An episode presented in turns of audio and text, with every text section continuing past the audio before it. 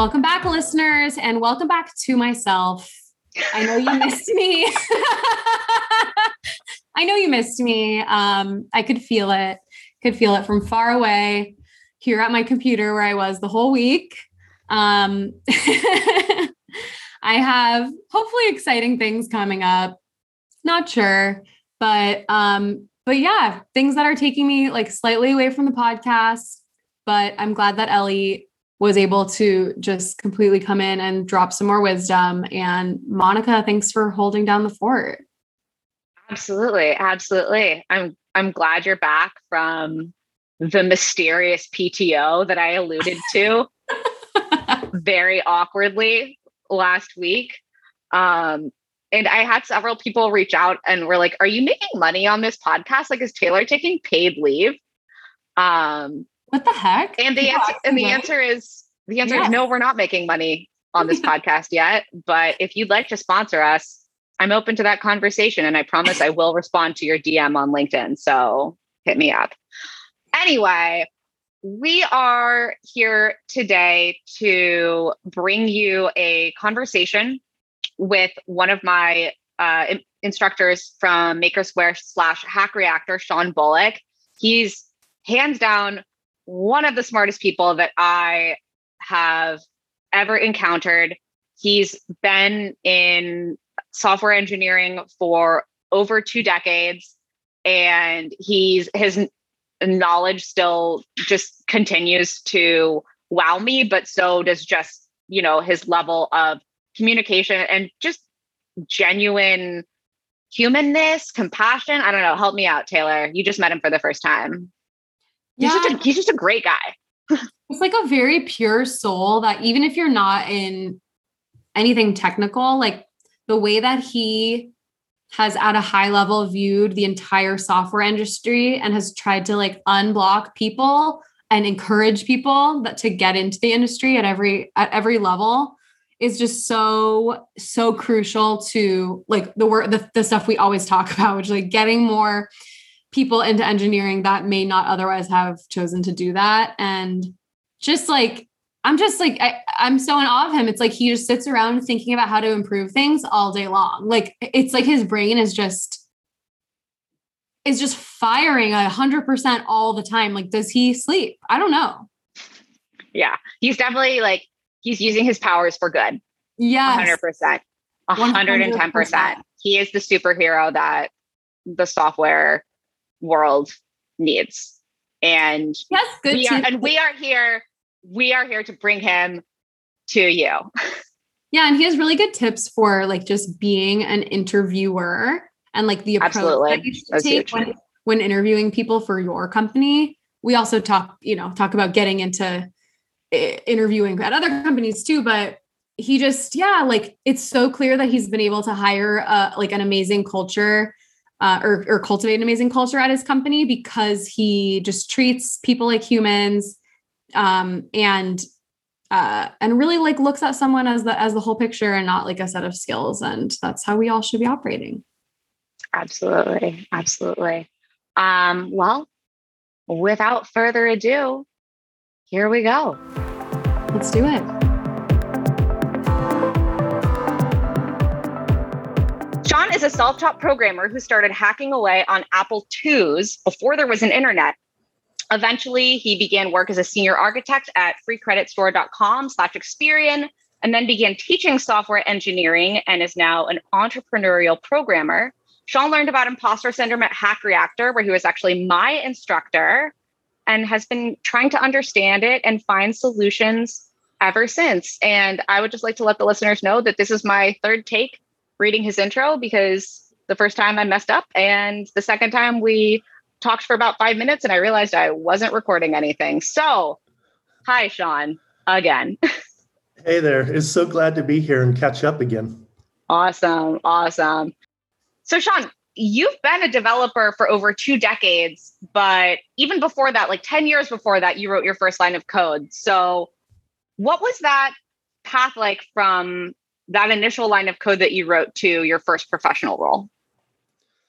And like, if I can remember, so that it's it starts like junior high school. Um, nobody had a computer. It wasn't a thing. Uh, most some of the kids on the block they didn't even know what a computer was. Maybe we had an Atari or something. But I remember they had an Apple II there, and it was just for playing games like you know the old Oregon Trail, Zork, little text-based adventure game. The text-based Oregon Trail is such a throwback. I mean, even the the old, the non-text-based Oregon Trail is a throwback. But I had to really like rack my brain to remember the little like green text that showed up on the screen. That's the computer. That's it. and so they had a book, and the book was just instruction uh, like like coding and line numbered even like line 10 line 20 it wasn't you know like javascript there's no line numbers um, but it eventually consumed me and i never got into sports or anything um, but i was way ahead mathematically because i already knew how to place x and solve for x through that and stuff like that but that's kind of where I got started. And I did that mostly just as a hobby for many years. I, I didn't even know you can have a job doing it. My first job was uh, selling laptops, $6,000 at the time. It was like 1996, I believe, somewhere around there. And about every three days, I'd hit my quota. Like we had a monthly quota. And the other people there, they might hit it after three weeks. I hit it every three days, um, sometimes sooner. And I took a bus into work, and so I was sometimes late, and I would get in trouble. My boss would literally punish me and say, you know, all these things about attendance and whatever. Uh, so I'm like, okay, well, I loved coding. I loved writing software. So maybe I'm going to go do something like that. So I created an access program to manage my sales. And then I went on an interview and said I can, you know, I wrote this. And then I got my first job as a professional software developer. So you're completely self-taught. Basically, you, you were learning to code pretty much before most other people were, before there was even an internet. Um, but even though you were always self-taught, you were kind of anti-boot camp for a while before you started teaching at a boot camp. Yeah. I know. I know. I know. uh, so what changed your mind? And when did that oh, happen? You know, it's so funny because I I didn't think someone could learn um, and get started with what took me so many years and in, in, in a much shorter time. And I'd worked with a lot of professional developers, and we all had a similar, you know, we we all had a path that was somewhat normal at the time. Um, what changed my mind was I quit my job without a job. and I was visiting a friend in Santa Monica at one of those office sharing spaces, and I met people there who were working on really cool things. They were showing me what they were working on, and we were having extremely intelligent conversations. And I just thought they were working at a startup, and I was so inspired by some of them. And then I found out one day that two of the um, people that I talked with the most were students at, at a school, and that was only their fifth week. And I really didn't believe it. I'm like, yeah, right. But uh, when I met one of the co-founders of the school, and and we we became friends, and he's like, you know, we have an opening for an instructor position here, and uh, you know, we got time on the calendar next week at such and such time. Why don't you, you know, come join us for an interview? And I don't know what it was, but something clicked and said, you know what? this is really amazing, and I'm going to do everything in my power to make sure that um, I could I could have this opportunity. And so that's how that started. And in terms of the um, changing my mind about uh, about boot camps, that was actually it. I just saw the fifth week Hack Reactor. The school was called Maker Square at the time, and uh, I just saw the fifth week students and what they were doing, and I'm like, there's just it just blew my mind away, and um, that's when I began to realize that I needed to adjust my uh, my biases.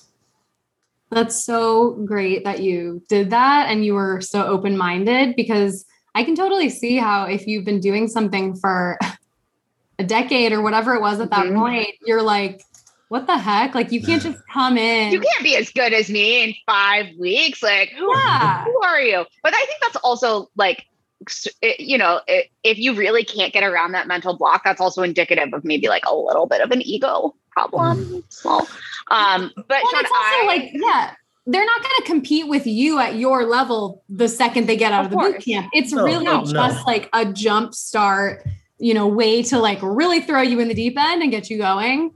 Um, but I mean, it's thanks to people like you that you know like got like took away the gatekeeping and the and the ego and it's so important i mean without people like you if if if, if you know you said no that if people kept poo-pooing it like monica and i wouldn't be here so mm-hmm. thanks for doing that i quote you shawn all the time when i'm talking about like my progress on a project i'm like okay okay guys i'm done with the first 90% so i just have to get through the second 90% and we'll be we'll be good to go that is so something i would say too I just experienced that doing a sample project. I was like 90% done, everything working. I was like, oh, you know, I'm just going to add some tests, refactor some stuff. And it took me about four times the amount of time that the 1st mm-hmm. 90% took. It was crazy. Don't they say that the last 20% takes 80% of the effort?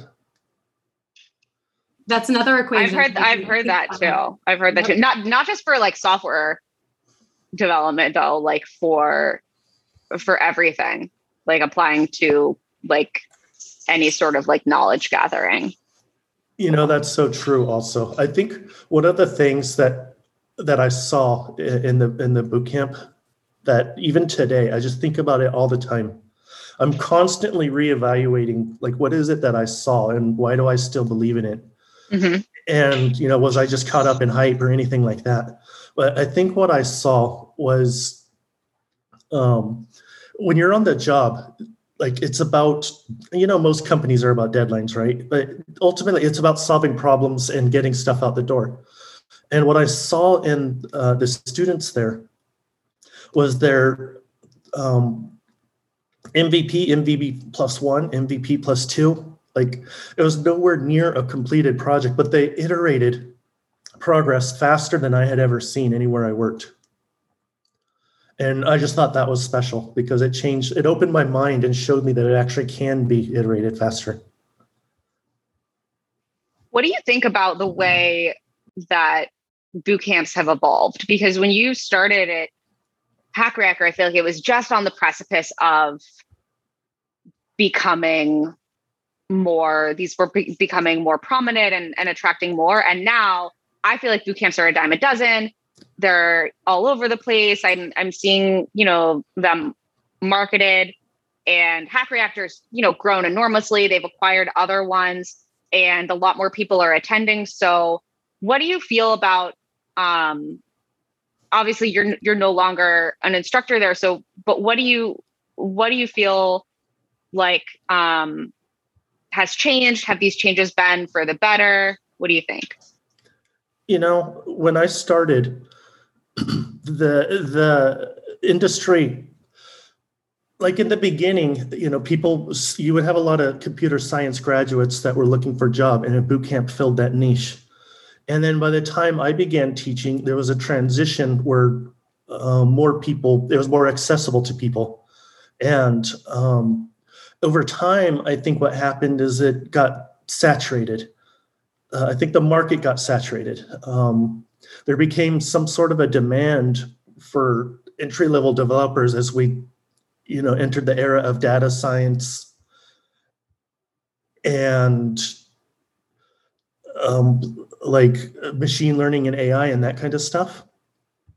But i think it got saturated and then just a lot of schools a lot of uh, just jumped in a lot of um, i'm trying to look for the right word here but a lot of players moved into the market and the quality, you know, is on a spectrum, but I still think there's value. Um, the value never was in the school, anyways. Maybe like an alumni network, like if they had a strong alumni.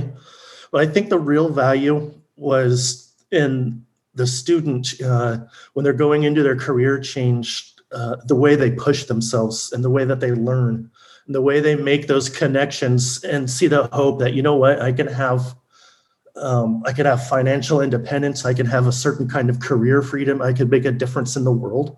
I think the real value of any coding school, anyways, is going to be found through the individual effort. Um, but by far, the industry is just different. It's it's almost like they have to change the way they teach or, or go longer or have like I don't know something we're just at a point where it's not the same. So it's not the same. I agree. Um, but I have definitely seen candidates come through uh, the Headspace interview pipeline that have done boot camps. Um, and I, I, I feel like I've seen um, some boot camps are getting really, really specific. So now there's like specific iOS boot camp, mm-hmm. and I mm-hmm. actually think that can be more helpful. Like uh, Monica, you didn't do any Android at, at Maker Square, right? No. So and and I didn't do any iOS at Dev Bootcamp where I went. I was all Ruby on Rails. Like, don't ask me to to do one thing Ruby on Rails. I don't even know what that means anymore. But um, luckily, like on the job, we gained those skills. But I think if boot camps can come in and fill those really like those niche areas, um, they're producing like re- people that are ready to jump into a team, like an iOS team, Android team, and and immediately produce features. And I feel like that's why you know boot camps were successful because you kind of cut through all those like traditional computer science principles, which is what we were joking about earlier about linked lists. Like we don't know that because we don't actually need to know that on our job. I'm, I'm sure there are some applications where maybe it could be a serve you to know some of these things, but guess what? If you don't know them, like then you can you know figure it out, or someone tells you and you look it up. Like it's not, um, you know, it shouldn't be prohibitive. Um, but I guess a question I have is like, you know, keeping in mind these boot camps are changing. What do you what do you think is some advice that you'd give someone now trying to transition into a boot camp or just transition into this career in general? You know, that's a fantastic question. I get that I get that quite a bit. And I think my advice is really going to always is still pretty much the same that it was. It's it's a great career, but it's it's difficult to break into. Um, so it's going to take like if you're thinking about it right now, that means you got to hunt down your friends and people that you know and start asking questions and looking for advice. Um, like don't let the don't let the school be your your starting point. Uh, like the minute you want to do it is your starting point, and that'll set you ahead because just having a path. Like if you want to get into uh, mobile development or if you want to get into machine learning, just having a path and kind of having an idea what it takes to get there can can begin to prepare you. So like i don't have any universe groundbreaking advice and any major revolution re- re- revelations there but i think it's just about if it's what you want to do then pursue it because it's it's increasingly competitive and you need to do whatever you can to get an edge over over others that are vying for your first your first position I think what you said is really important though about the like zeroing in on an area that you are interested in even before you learn how to code. And I think Monica and I had that same experience where we were in sales and we were like, no, I want to be building the product. Like, you know, I I wish I could be the one changing. So you have to have that kind of impetus of like, this is something I would want to do because you're going to need that motivation to keep you going because it does get hard and mm-hmm. they're really challenging things if you've never seen them before. Yeah. But then diversifying, maybe you're at your company and you're like, wow, we struggle with, um, you know, everyone says we want to use AI and ML in quotes, but no one knows what that means. And I want to be the one to, uh, no company in specifically I'm thinking of here. Um, but, but, um, you know, like there are the, all these buzzwords, but like no one actually knows there are only very specific tiny amount of people that know a lot about those topics so you could totally you know, if you keep just stay curious and open and like at the same time you're learning how to code, kind of investigate these areas, it definitely gives you a, a leg up because no one has that experience. That is for sure. Totally. I want to get back to to your path, John, because all of these new roles that you've taken on, you were always kind of doing something like completely new. You you went to sales, you became a software engineer, you became an instructor, now you're a CTO. Is that how intentional was that versus it just being sort of like right place, right time? I think you know going going from sales to being a developer was intentional and going from you know a software developer to being a web developer you know when i made that transition i'd never written html um, that was more it just I needed a job. They interviewed me, they liked me, and it seemed interesting. So I took it and, you know, I loved it there. switching to be an architect was intentional. It was such a competitive role to get into. I mean, I fought like hell for that um, and did what I had to do. Um, that was intentional. But becoming an instructor was actually not intentional. And becoming a CTO was not intentional. It was more, uh, I was at the right place at the right time, but I was ready for it. Um, I think some of those those positions, yeah, when they when they present themselves, like I know Monica, not to speak for you, but you had this opportunity, you know, to be one of the leads of the Android team, and you know, while you didn't maybe didn't feel like it was you were totally ready for it. I don't think I'm blowing up your spot here. I think you've talked about this, um, but um, but like you know, at a small company like Headspace, where where things are changing and an opening comes, uh, you know, comes along like it sounds like it did for you in, CTO uh, position, sometimes it's like this is your chance. Like if you go somewhere else that's bigger, really intense engineering culture, you may not have that chance for years. So I think like even when things are super uncomfortable, you don't think you're ready, like just go for it. What's the worst that's going to happen? You you fail, then you can like talk to your manager and figure it out. You know, it's not like it's not like you're stuck forever and then you're going to get fired because you can't do that job. Um, things are more malleable than I think we think in our heads. Like we think we have to be perfect and ready and everything has to line up to be ready to make this decision. And sometimes it's just like, go do it. No one knows what they're doing, you know, like just, just go for it.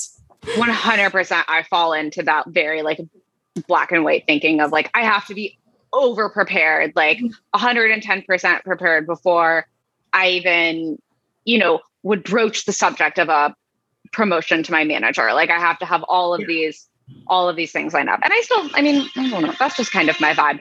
Um, you're you, you're very rational. You're very rational. You don't. I mean, like to my own fault, honestly. Yeah. Like you don't lead with your emotions. That's me. I think you and I are on opposite spectrums on that one. you know, I tell people. I tell people all the time. I I say one of the things that you know that like senior developers and junior developers have in common in a sense, we're all beginners because as soon as the next technology comes out, we've never worked with it and we're learning it. And we don't know if we're going to succeed with it. We don't know if it's a mistake to adopt it. You know, the only, I guess, you know, a senior developer will have more accountability. But in that sense, like you're a beginner. We're all beginners. Like every year or so, we're a beginner again at something. And changing to another job it's really no different than you know you're going to be a beginner and yeah. even if it's doing the same thing like even if you're doing agile and you are doing javascript and you are doing react and you're doing mongodb you go to another company doing the same thing it's just going to feel so different so the fears around you know should i or shouldn't i or i fail um, you're like you're living with those fears every day, even while you're at the job. It's not that much different to make a transition to somewhere else. You know, once you realize that you're just constantly going to be evolving and adapting. Totally. And I, another area where I feel like we all feel like beginners again is when we start to think about going through the interview process. Uh, you know, assuming that you haven't been constantly interviewing the whole time you're on the job we talked a lot on the podcast uh, about how a lot of times software engineering interviews are require a completely different skill set than you deploy on your regular day-to-day job. And shawn you actually took it to a whole new level and started your own interview focused boot camp. And this is not the first one that i've actually seen. I i get you know of course because i'm on LeetCode playing around, sometimes I get served like targeted ads to to other interview boot camps as well. So this is now like a whole new genre.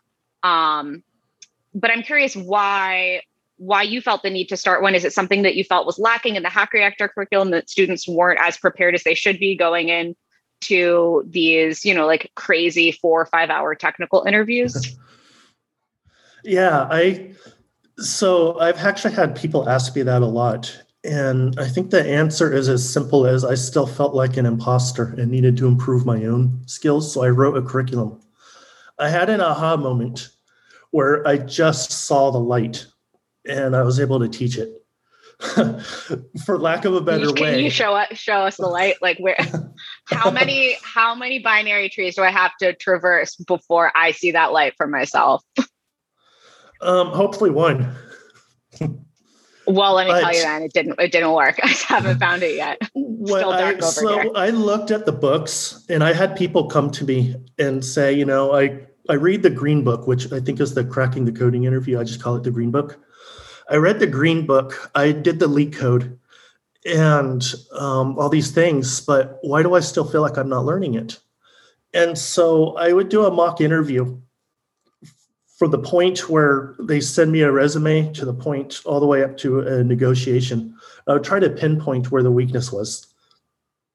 And when it was in the skills, a lot of it was just we study algorithms because somewhere it says this is how you solve uh, a, a stack, or this is how you solve the house robbers problem, or whatever.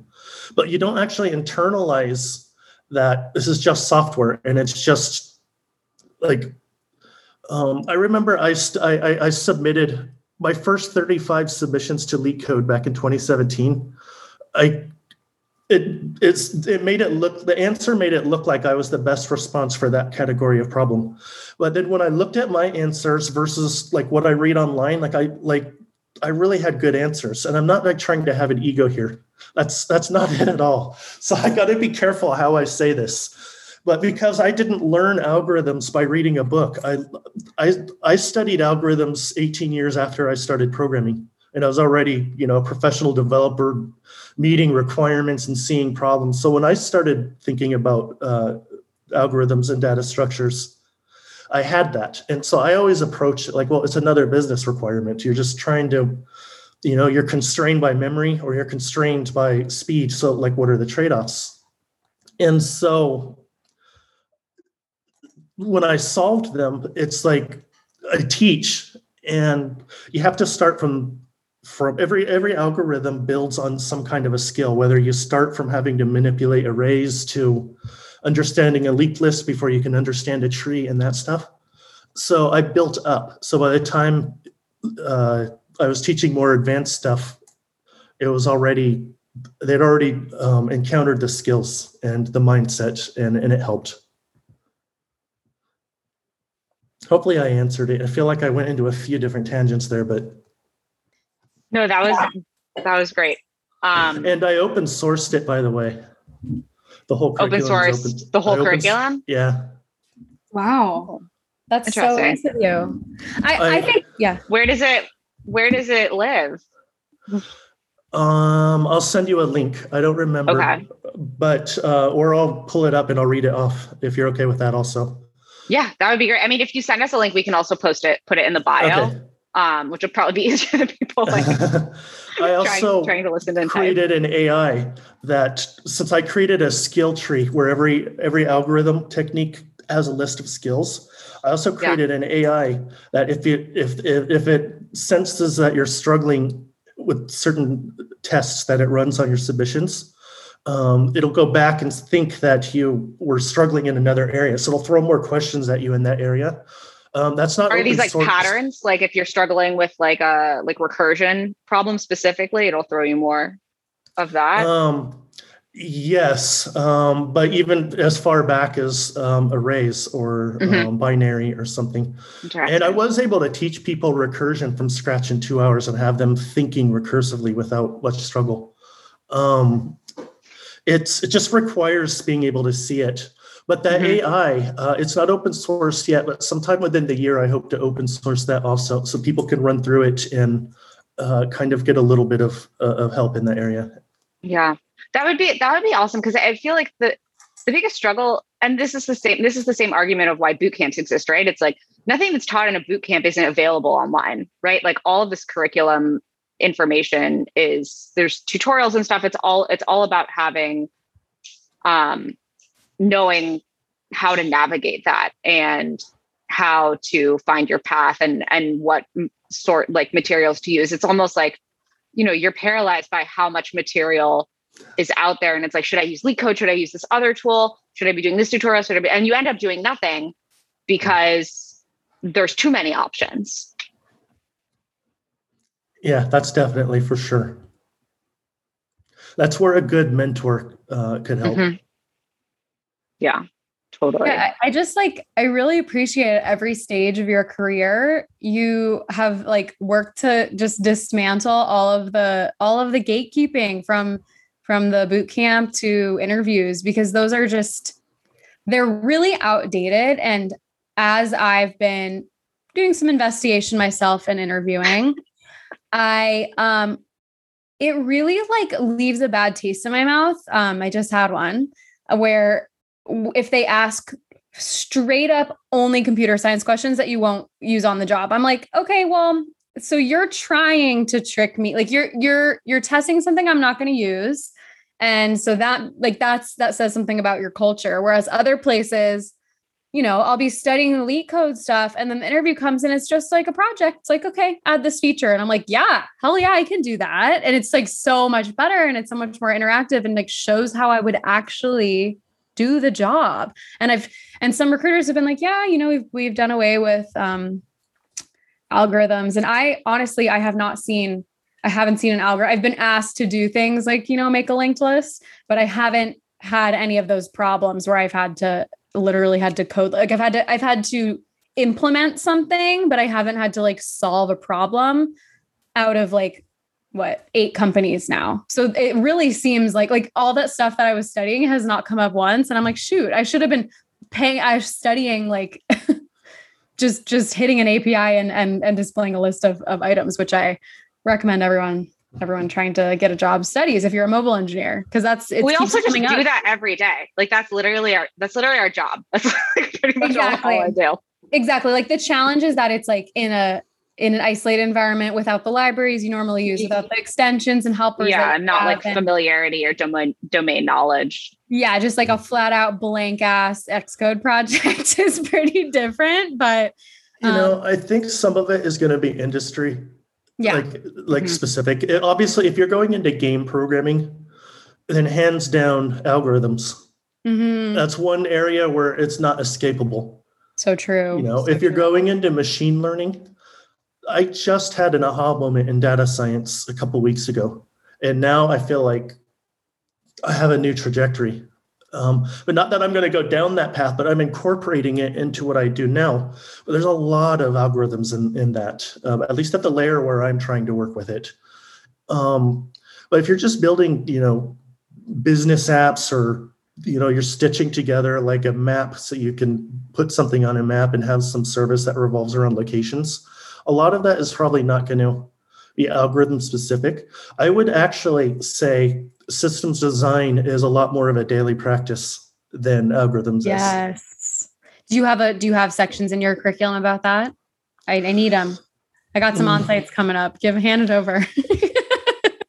I i do it daily where i'm at. Um, like we just have a we have a small app that's becoming huge but the thing scale think it already scale to more users than we'll probably ever have and the decisions if, if you want to have a talk i could I could point you in the right direction. Um, I do break systems design down and make it approachable. But in that curriculum that's open source, there's nothing. Yeah, um, I love that. I tell people all the time, and you might have heard this, Monica, uh, when I was teaching, that the reason I left Experian, where I built and designed along with 200 other people, but I was a senior architect there. And this, and, it, and when I left, it could scale to about 800 million transactions a day. And uh, not users but transactions. One user might generate you know many. And uh, i didn't use any algorithms in that. And it was just systems design. But i left because i wanted to produce the people that i would want to hire. Because it was so i would get so many applicants for a role in that company. And that's like fame like scale. And people just weren't prepared. And so i so even to this day everything i do is driven by if i was going to hire somebody what do and it's not just me but it's going to be other people in that same kind of role to hire somebody. Like what is it that we're looking for? And so i i approach everything that i do with that in mind and with that as the goal. I love that so much. I I mean, I just I'm like so in awe of you and I'm really surprised that you've ever experienced imposter syndrome because you're literally just breaking down all of these things and and helping everyone. And it's crazy not crazy it's surprising that you have those feelings yourself. Like it just goes to show that they're really not rooted in reality. You know there was one event that actually began knocking down my imposter syndrome and that was the interview at hack reactor. And the reason why is so special in my memory is because until that I have a thousand programming books on my wall, and I'm that's not a metaphor. I literally have a thousand books, and they're all and about a hundred of them are the top 100 algorithm books from Amazon. And I'm not joking. That's how heavily I pursued the subject and got nowhere. a thousand algorithm books on the wall. No, about a hundred, but uh, the self, the self doubt like am i good enough? Why don't i understand this? I don't apply it but everyone says i need it to get through an interview. You know like you really do feel like you're lucky because you feel like if you're going to go to the next interview you're not going to get the offer or the next 100 interviews you're not going to get the offer. So there's this dialogue that always went on in my head. The interview at hack reactor there was no room for the dialogue. It was get on the board and teach it We'll give you five minutes before we move on to the next. Once I had to eliminate the dialogue and just focus and get the answer, I was answering the questions. In fact, I I felt like I was standing beside myself, watching myself write this stuff up on the on the whiteboard. I couldn't believe it was coming out, and uh, it took me a little while to realize it's just because I eliminated the inner dialogue. I had I've had similar two interviews where like I was saying, it was just hit an endpoint and and show this UI. And I was just like, dang, this person must be like, wow, how does she spitting all this out? Like, I was like, wow, I'm just really like machine, like, okay, here's this, here's this. We need the collection, like, just, and you're just going for an hour. And I had the same feeling. I'm like, I know this shit. Maybe I don't know these random questions that you ask sometime, but do I want to work there? But yeah, it really I feel like that has that has helped me a lot, like gain a lot of confidence. But it's so annoying that these interview processes just yeah. knock us down. we we know more, we know a lot more than we think we do. Totally. so I believe that uh, man, I'm a I am a strong believer that one of the largest contributors to imposter syndrome in our industry is interviews. Like one hundred percent. Ten percent. It's intentional. It's intentional too. I feel like from some interviewers, like they don't they try to make it as intimidating as possible to see how you react under pressure. But yeah. I get imposter syndrome as the interviewer. I'm like, oh god, they're gonna they're gonna know that I don't even know what this question. I don't even know what I'm asking you. you know how I address that at my company when I interview people when I'm team building. Um, I just get a sense for what's required, and I don't ask anything at all that's not going to come up in the job. And I'll even walk my um, my my potential team members through the code base. I'll go into a screen share and show them the app and the code base, and um, the conversation just goes that way. And so often I'll find people are asking for control of the mouse because they want to explore and say, "Oh my gosh, I know where that component goes," or "Are you using Redux? Have you, you know?" Or "I'm doing this," or whatever, right? And it's such a different vibe, and people will either say, you know, or, or you know, I'm gonna, I'm gonna hyper, I'm gonna generalize, but uh, you know, whereas you, I'll get some people that will say, "Yeah, I'll do anything, man. I'll, I'll come in, and I'll write your whole app, and this is totally the opportunity." But then I show them the app, and they'll decide that's not what they want to do or other people they'll say that is exactly what I want to do. I am so looking forward to expand my skill in that area. Um, but I haven't correlated algorithms to to performance at all. Like I've yet to make a connection that someone will do well in the job or not well uh, based on their their experience. Most of us who built free credit score like weren't uh, like we weren't formally trained and we built an amazing thing and and like it's it all honestly it just comes down to systems design. That's it. So i will ask around that because it's more relevant. Do you feel like that's a make or break or is that something that is easily taught? Like or, or if, if someone if someone is missing those concepts like how you know are you like mm-hmm. okay you know they're almost there. Is that more black and white? So i i actively try to prevent biases you know not just like inclusive and diverse diverse type of biases but even around skills. Mm-hmm. and so for me no one thing is a make or break unless it's i mean there's there's very few red flags for me. But it's more the big picture. I i can tell when a candidate comes in and they studied systems design a lot but all they did was study. They haven't had the experience behind it. It it's it's like walking it's like when you're driving down the freeway and you're looking at palm trees but then one of them is an obvious cell phone tower. It just stands out like you know and don't tell me that. Now now now i'm gonna feel like they're gonna think that about me. But it's not a make or break. What i've learned is that people who people who take the time to even learn about it that much uh, when you put them into the role very often like i've yet to see somebody not start to make the connections between application and and theory. So i can tell when someone has the experience behind it but it's not for but for me it's not a make or break because if somebody studied it they put more effort into it. Whereas me i didn't study it. It's just me for me it was on the job through building stuff so I have gaps. If you were to interview me on systems, so I was, even the stuff that I built and designed, I would probably fail the interview, probably because I'm a bad test taker. But there's a lot of, but people who study it, there's going to be less gaps. It's just going to be the application of it. And people who got it through experience, it's going to depend on what you were exposed to.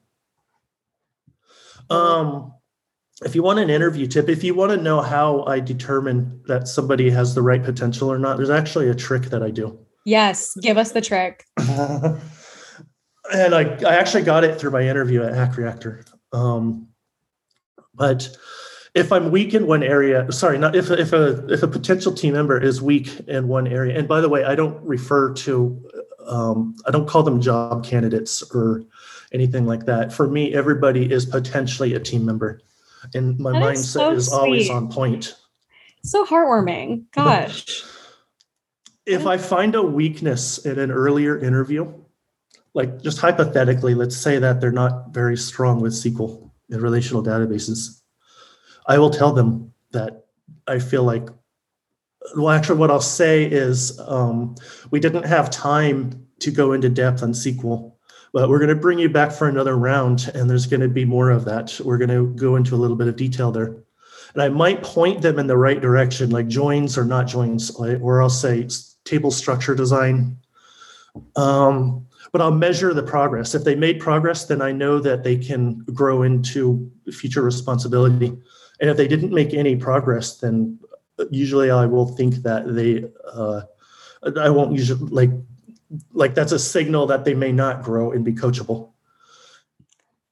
I love that. That's this, brilliant. Yeah. This exact like also being able to take feedback. Yes. In fact, my interview at Hack Reactor, they gave me a list of 32 items. They said, okay, here's the areas where I think you can improve. We're going to actually, they said, we're going to do a second interview and you got four hours. So 32. Like, so I'll, I had, I'll get right on that. oh my God. And so I went and we redid certain parts of the interview that were in question, or maybe, I don't know if they were in question, but just how the process was. Yeah and the feedback after that was okay shawn usually we expect people to improve one or two. And there was one specific one actually that they wanted me to improve on. And that was teaching recursion which i still didn't make any improvement. But they said you you completely fixed 31 of the 32 the one we wanted wasn't fixed but everything else was. Yeah that's a pretty good indication. Damn. That's amazing. This actually exact thing happened to me like two days ago where I was like, I bombed that one. Like that wasn't good. It was really bad. And I'm not being self deprecating. Like it was bad. Like I gave a super simple solution. It took me a really long time to wrap my head around the problem. And then the recruiter was like, Hey, uh, hey, do you have a time for a call for next steps? And I was like, there's not possibly a next, like what next steps? There cannot possibly be a next step. And and what you just said happened where she was like, yeah, she would like to see like a little bit more in um having to do with caching and like make, you know, whatever threading stuff. And now and and it's I I don't know if it's intentional or I don't know if she's just giving me the feedback from the interviewer, but now it's like if I don't do those things in the next interview, they're going to be like, hello. Like, yeah. but, and it also just shows like how hard of a worker that person is. Like, can you tell they went and like looked it up, made sure they had a better understanding and at least attempt it? Mm-hmm. Um, and you're so right. And I think that is like the single most important thing when you're hiring someone. Like, they can take feedback, mm-hmm. they, don't get too rattled. They're like, okay, yes. And, the, you know, mm-hmm. they, they, they can just take it address it, come back, ask questions, and that's it. Um, because you're not expected to know the answer every time, the first on the first try. Yeah, that's for sure. So I I look at I've been around so many developers and I've just seen what works. And I obviously I can't put everybody into a box. That would be a pretty rude thing to do to people. But in general, certain behaviors learn learn to certain actions. And so I try to do a mix of encouraging people during interviews with me.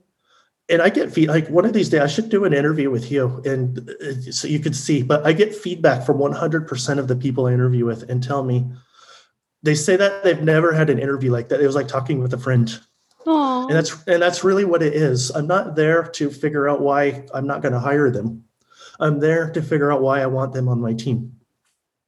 Totally. That's like such a good good you know outlook and and and if, if you're the interviewee like you if if the person is not treating you like that like in one interview uh, she had her c- camera off didn't ask me one question about myself and we just jumped in i was like huh like definitely didn't feel like talking to a friend yeah.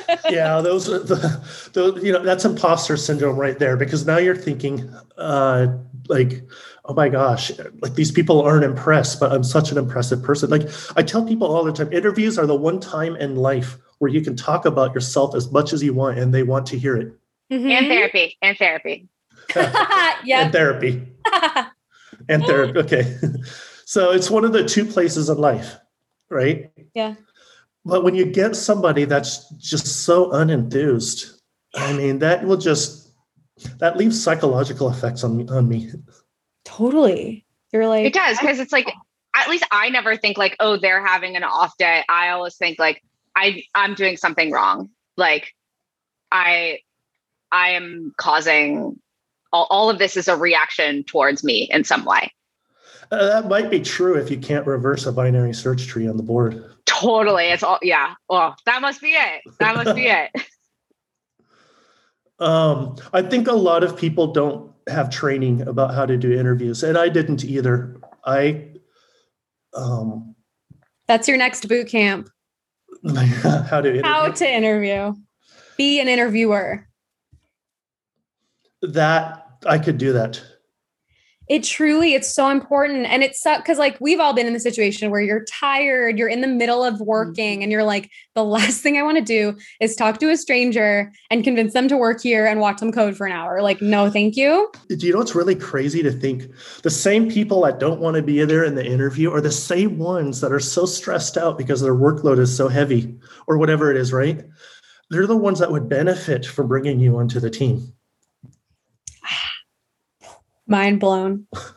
it's true, but it's I mean it's still hard when you have four interviews a week and plus the sync to talk the syncs to like talk about the candidates plus all of the work that's like piling on top. So it's a can be a lot can be a lot to juggle. uh, but Shawn, I want I I saw um I saw something you added to to our doc at the end um, about your secret project.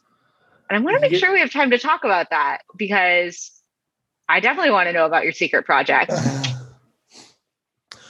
Yes. So I'm getting ready to uh, launch a, a YouTube channel and I'm still working out the name, but uh, the idea is so I hired a DevOps person at my company, and I've been trying to do this for years. Like I wanted to get a glimpse into how to how do experts solve problems when they're doing so. If they have to do something new and they have five days to do it, what decisions would they make in that area of expertise?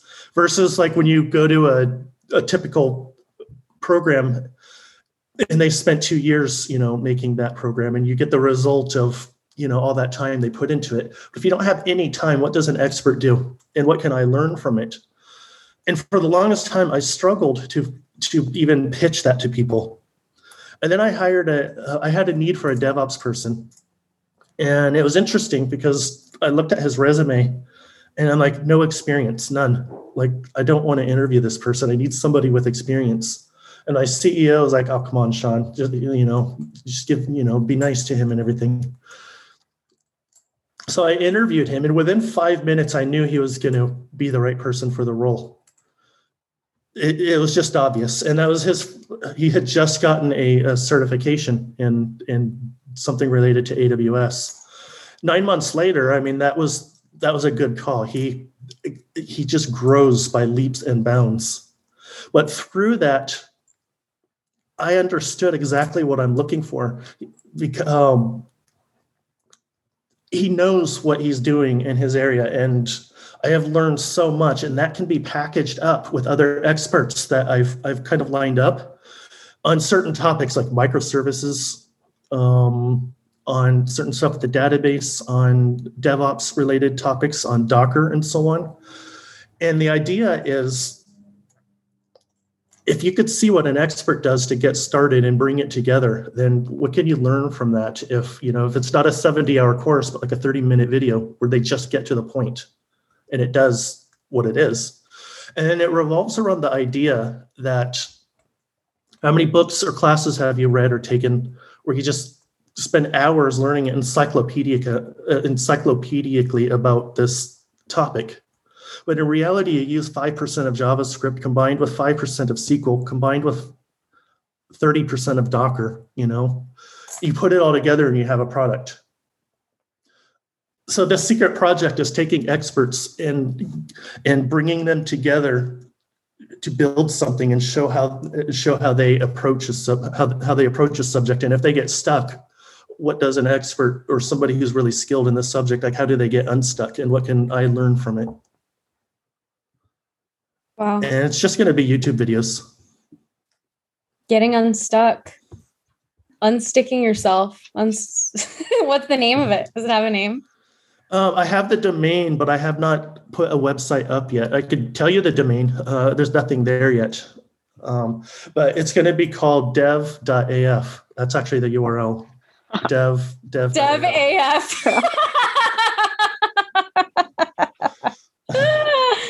That's amazing. That's, That's so great though, because I, I mean, having done some of those like 30 hour courses myself, there's so little information that I learned and retained. And it would, you know, it's like, you, it really is. It's like, I'll usually start this course because I want to improve like one thing. There's like one thing that I'm trying to figure out for something that I want to build. And I don't need all of that. I just, like you said, like just need to get to the point and, you know, something that kind of cuts away all of um, the boilerplate to distill it down to something that's just actually very practical, yeah. especially for very complex um, pieces like AWS and you know mm-hmm. microservices. But for me, coming as like a strictly mobile engineer, that whole side is very like black box to me. Um, yeah. So that sounds awesome. Congrats. You know, you nailed it because there are topics like AWS where it doesn't matter how many. Uh, it doesn't matter how much research you do just to get your hello world. There is no hello world. It's just hire somebody who knows it, right? It's it feels like it's such a black box and so unapproachable but then when you watch somebody start from scratch and give you exactly give you what you want no matter the complexity and like they just do it there's something to be learned from from observing what they do so yeah, that's the approach. So great. You're just just unlocking at every step, every process, like always looking for ways to make every aspect of the industry better and it's something that we can totally appreciate and and will help diversify the industry. Like every single thing you're talking about, the way you interview, the way you help people prepare for interviews, um, you know, teaching, like all of that stuff is stuff that we really need to like balance the scales in the industry. So thanks for your service. Thanks for your hard work. yeah, this so is awesome. I'm I'm so glad that we were able to catch up, especially I feel like, you know, given the um the interviews that Taylor has on her plate right now, I feel like it's it's just super uh super timely. valuable. Yeah. Super valuable and and timely content. Um and I hope that you all do get to do a a mock interview. I think that would be awesome. Having done a mock interview with Shawn, I can I can verify that it is very much like like talking to a friend, and I wish you could just sub him in for every every interviewer. Um, although I don't think you'd have much time to do anything else, John, if that were the, if that were the case. You know, one of the cool things about where I work is I promote a, a culture of your hours don't matter. Go live your life. Let's just get stuff done. Yes. So yes, I have so here time. for that. Is that harkening yeah, I, back? Is that harkening back to when you got punished for being late to your sales job? To be honest, it's very much rooted in in that. Yeah, totally. But that's it, but matter. that's true. You're like the best performer and still getting a slap on the wrist for something that was first of all like out of your control, but also if you were exceeding quota every three days, shouldn't have to work more than three days. yeah, three days a month. yeah. Um, um, yeah, a lot of a lot of what I do now is actually a a reaction to um, either something I wished I had when I was when I was uh, coming up through the industry, or is just something that I thought was really dysfunctional in the traditional way of running a company. That now that I have the opportunity to affect people's lives, I very much prefer not to make work a source of stress. Any above and beyond what it's reasonable for. Preach. Preach. I did yeah, I also I saw your LinkedIn post where you said I think it was um was it 35 hours that you said was kind of your sweet spot for productivity? Yeah, I I do my absolute this is me and obviously everybody's going to be mm-hmm. different. But me personally, 35 hours a week where I choose what 35 hours those are and then some deadlines because I actually personally can't work without a deadline. I need I need to have like a, a goalpost and for me deadlines are the goalpost. Um, but 35 hours is that's my sweet spot. More than that or less than that, and I'm not at the optimal productivity. That sounds right. For, for sustained periods of time. Mm-hmm. 35 hour work week. But the key is I choose the hours. It can't just be seven hours, you know, for Monday to Friday. It's so true. Some days I have way more stamina, and some days I'm like, what? Like I cannot read a single a single thing. Yeah, and it's I, it's so interesting too because there's there's no reason why that shouldn't be normal except for the fact that we live in a culture that's normalized the fact that we should all work eight hour days without a problem. And if we do have a problem then it's a personal you know it's it's mm. something for you to figure out. It's not society's problem to figure out. You know another thing about flexible schedules uh, as i was telling you before the um, you know before we got started i injured my back a couple months ago and i've been bedridden. I couldn't sit stand or even walk for um, until about a week ago. And at at any company, if this was to happen where I couldn't come into the office for more than a week, I'd be forced to take disability. And if I took disability, then very likely I would be fired for low performance or something of that nature. We know that's just we know that it happens. And but having a flexible schedule like we do here, it doesn't matter. I still work. Like, you know, I can't drive into the office or sit in the office, but I still work and I still I'm probably even more productive without any of the distractions of having to go in. Um, but there's something to be said about, at least in our line of work, where it's more creative kind of stuff, about this flexibility because people are going to work best when their time is on their own terms and not be treated with distrust just because they missed a day. Yeah, all about just being treated like a human and being respect, just like respect. And like when you feel like you're shown that respect, then you actually want to work harder. Um, if you're given crazy, you know, boundaries and and things you have to adhere to, you like want to rebel. yeah, for sure. totally. Well, Shawn, this has been awesome. This has been so such awesome. a such a good conversation. Shawn, before we before we part ways, do you have any any parting words? Any any more wisdom? You've shared you've shared so much, but anything else that you want to leave as your legacy on this on this podcast episode? Being a software developer is about creativity. It's about problem solving. So if all you have is an imagination, then use it because it's going to make way for questions, which leads to answers, which leads to all the interesting things that that have in the past changed the world. Like if you think about it, we're always getting new technology because someone dared to ask the question, what if it was just a little bit better? And then they pursue it and then they create it. And then there's that incremental. So just because something was doesn't mean it has to be. If if it's on your mind to pursue something, then by all means don't let somebody tell you, but did you hear about XYZ?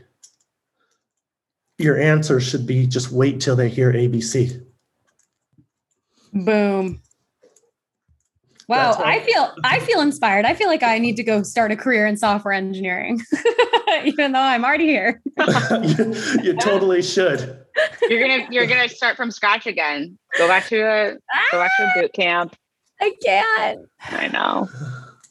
Yeah, that's definitely not a 35 hour work week.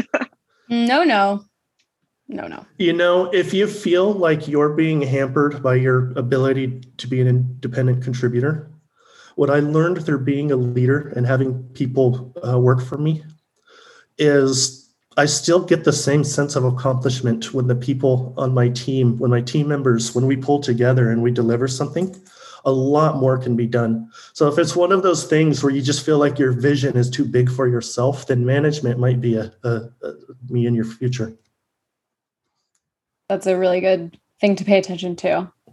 I like that. Wow, just dropping dropping so many nuggets. So much knowledge. Wow. Well, thank you again, all I Shawn. think about every day. Yeah. clearly, I mean, you have so many. Yeah. You clearly have thought about like every aspect. It's so awesome, so awesome. Thank you so much yeah. for for thank joining you so us. Much. This has oh, been thank so you great. for having me. This has been a blast. Yeah, I think this will be so helpful for so many of our listeners, like especially breaking into the space or just feeling imposter syndrome in the space. Um, Literally for for like anyone at at any level. I hope we got some CTOs listening to this episode so that they can start modeling their uh, their interview process after you too. Oh, that would be awesome. If I did one thing to inspire one person that eventually inspires an industry, like I would I would be a happy person.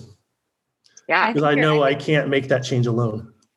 Well, that we are here for you to make that happen, Shawn. Yeah, I think you're on your way.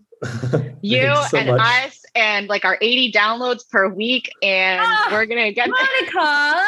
I'm sorry. 80 80 in the There's my imposter syndrome. 80 in the first 24 hours, maybe. Okay, okay. Okay. have a lot. Taylor Taylor handles all, we she have looks millions, at the stats. Millions. She handles the stats. We definitely don't have millions. anyway, oh, all right. Thank you so much for uh for chatting with us and um I hope I hope we keep in touch more uh because you have you have so much knowledge to share and I I hope it's not another like 5 years before I get to chat with you again. no, for sure. That would all be right. totally awesome. Cool. All right. Well, thank you. See you later. Nice meeting you, Taylor. Nice to meet you too. Bye. See ya.